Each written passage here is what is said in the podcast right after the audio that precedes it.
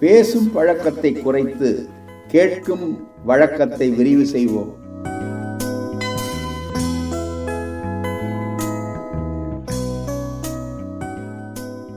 சொலல் வல்லன் சோர்விலன் அஞ்சான் அவனை இகழ்வெல்லல் யார்க்கும் அரிது என்ற வள்ளுவர் குரலை நாம் பலமுறை படித்தோ பிறர் சொல்ல கேட்டோ இருக்கின்றோம்.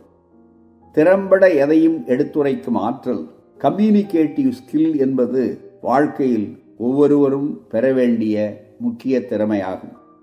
எத்துறையில் இருப்பவர்களும் இதில் தலைசிறந்து விளங்குதல் மிக தேவையான ஒன்றாகும்.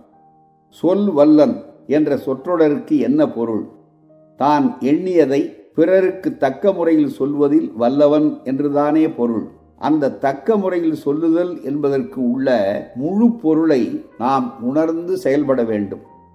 கம்யூனிகேட்டிவ் ஸ்கில் என்பதை ஒரு கலை என்றும் கூறி ஆர்ட் ஆஃப் கம்யூனிகேஷன் என்றும் இலக்கியவாதிகள் கூறுவர்.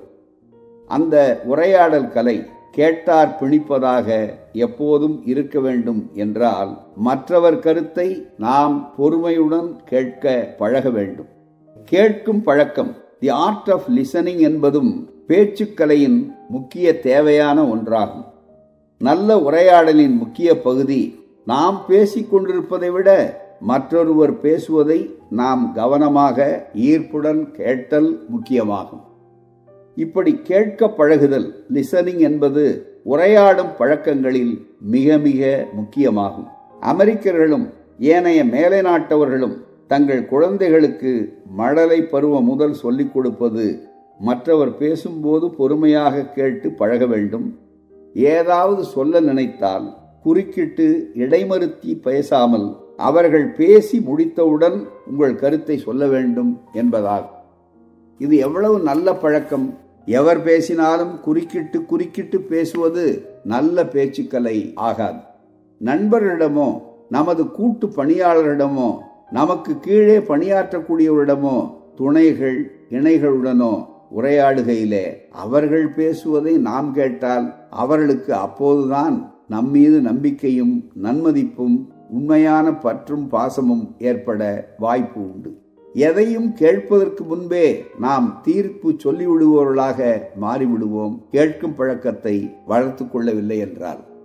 திறந்த மனதோடு விருப்பு வெறுப்பின்றி மற்றவர் சொல்வதை நாம் கேட்க பழகினோமேயானால் நல்ல முடிவுகளையும் நாம் எடுக்க முடியும். நாம் அவர்களை கேட்ட பிறகு நமது முடிவுகளை தீர்ப்புகளை வெளிவிடுவோம் என்று நம்பினால்தான் அவர்களே கூட மனதில் எதையும் மறைக்காமல் உண்மைகளை அப்படியே தெரிவிப்பார்கள்.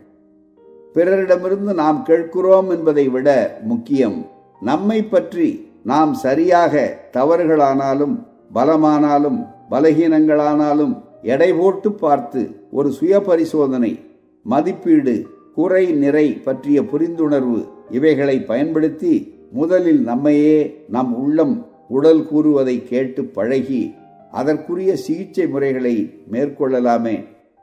உடல் பல்வேறு சிக்னல்களை அவ்வப்போது நமக்கு தருகிறதே. களைப்பு தோர்வு தூக்கம் வருதல் பசி ஏப்பங்கள் இப்படி எத்தனையோ மணிகள் அவ்வப்போது அடிப்பதை நாம் கேட்டு அதற்கேற்ற மாற்று வழிகளை பற்றி நாம் சிந்தித்தால் நோய்கள் நம்மை நத்தா உன்னையே நீ உணர்ந்து பார். நோ தை செல்ஃப் என்று சாக்ரட்டி சொன்னார் என்பதற்குரிய பொருள் அதில்தானே அடங்கியுள்ளது. தனித்திருக்கும் போது நம் மனம் விழித்தெழுகிறது. சிறப்பான வழிகாட்டுதலை தர தயங்கவில்லை. அதை கேட்க நாம் தவறுகின்ற போது நமது வாழ்க்கை பள்ளத்தில் விழுந்திடும் பரிதாப நிலை ஏற்படுகிறது.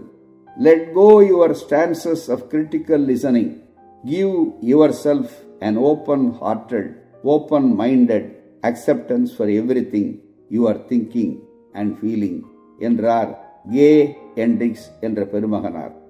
தன்னை பற்றிய ஆய்வு போன்ற தனக்குத்தானே கேட்டு பழகும் நிலைக்கு உங்களை அர்ப்பணித்துக் கொள்ளுங்கள்.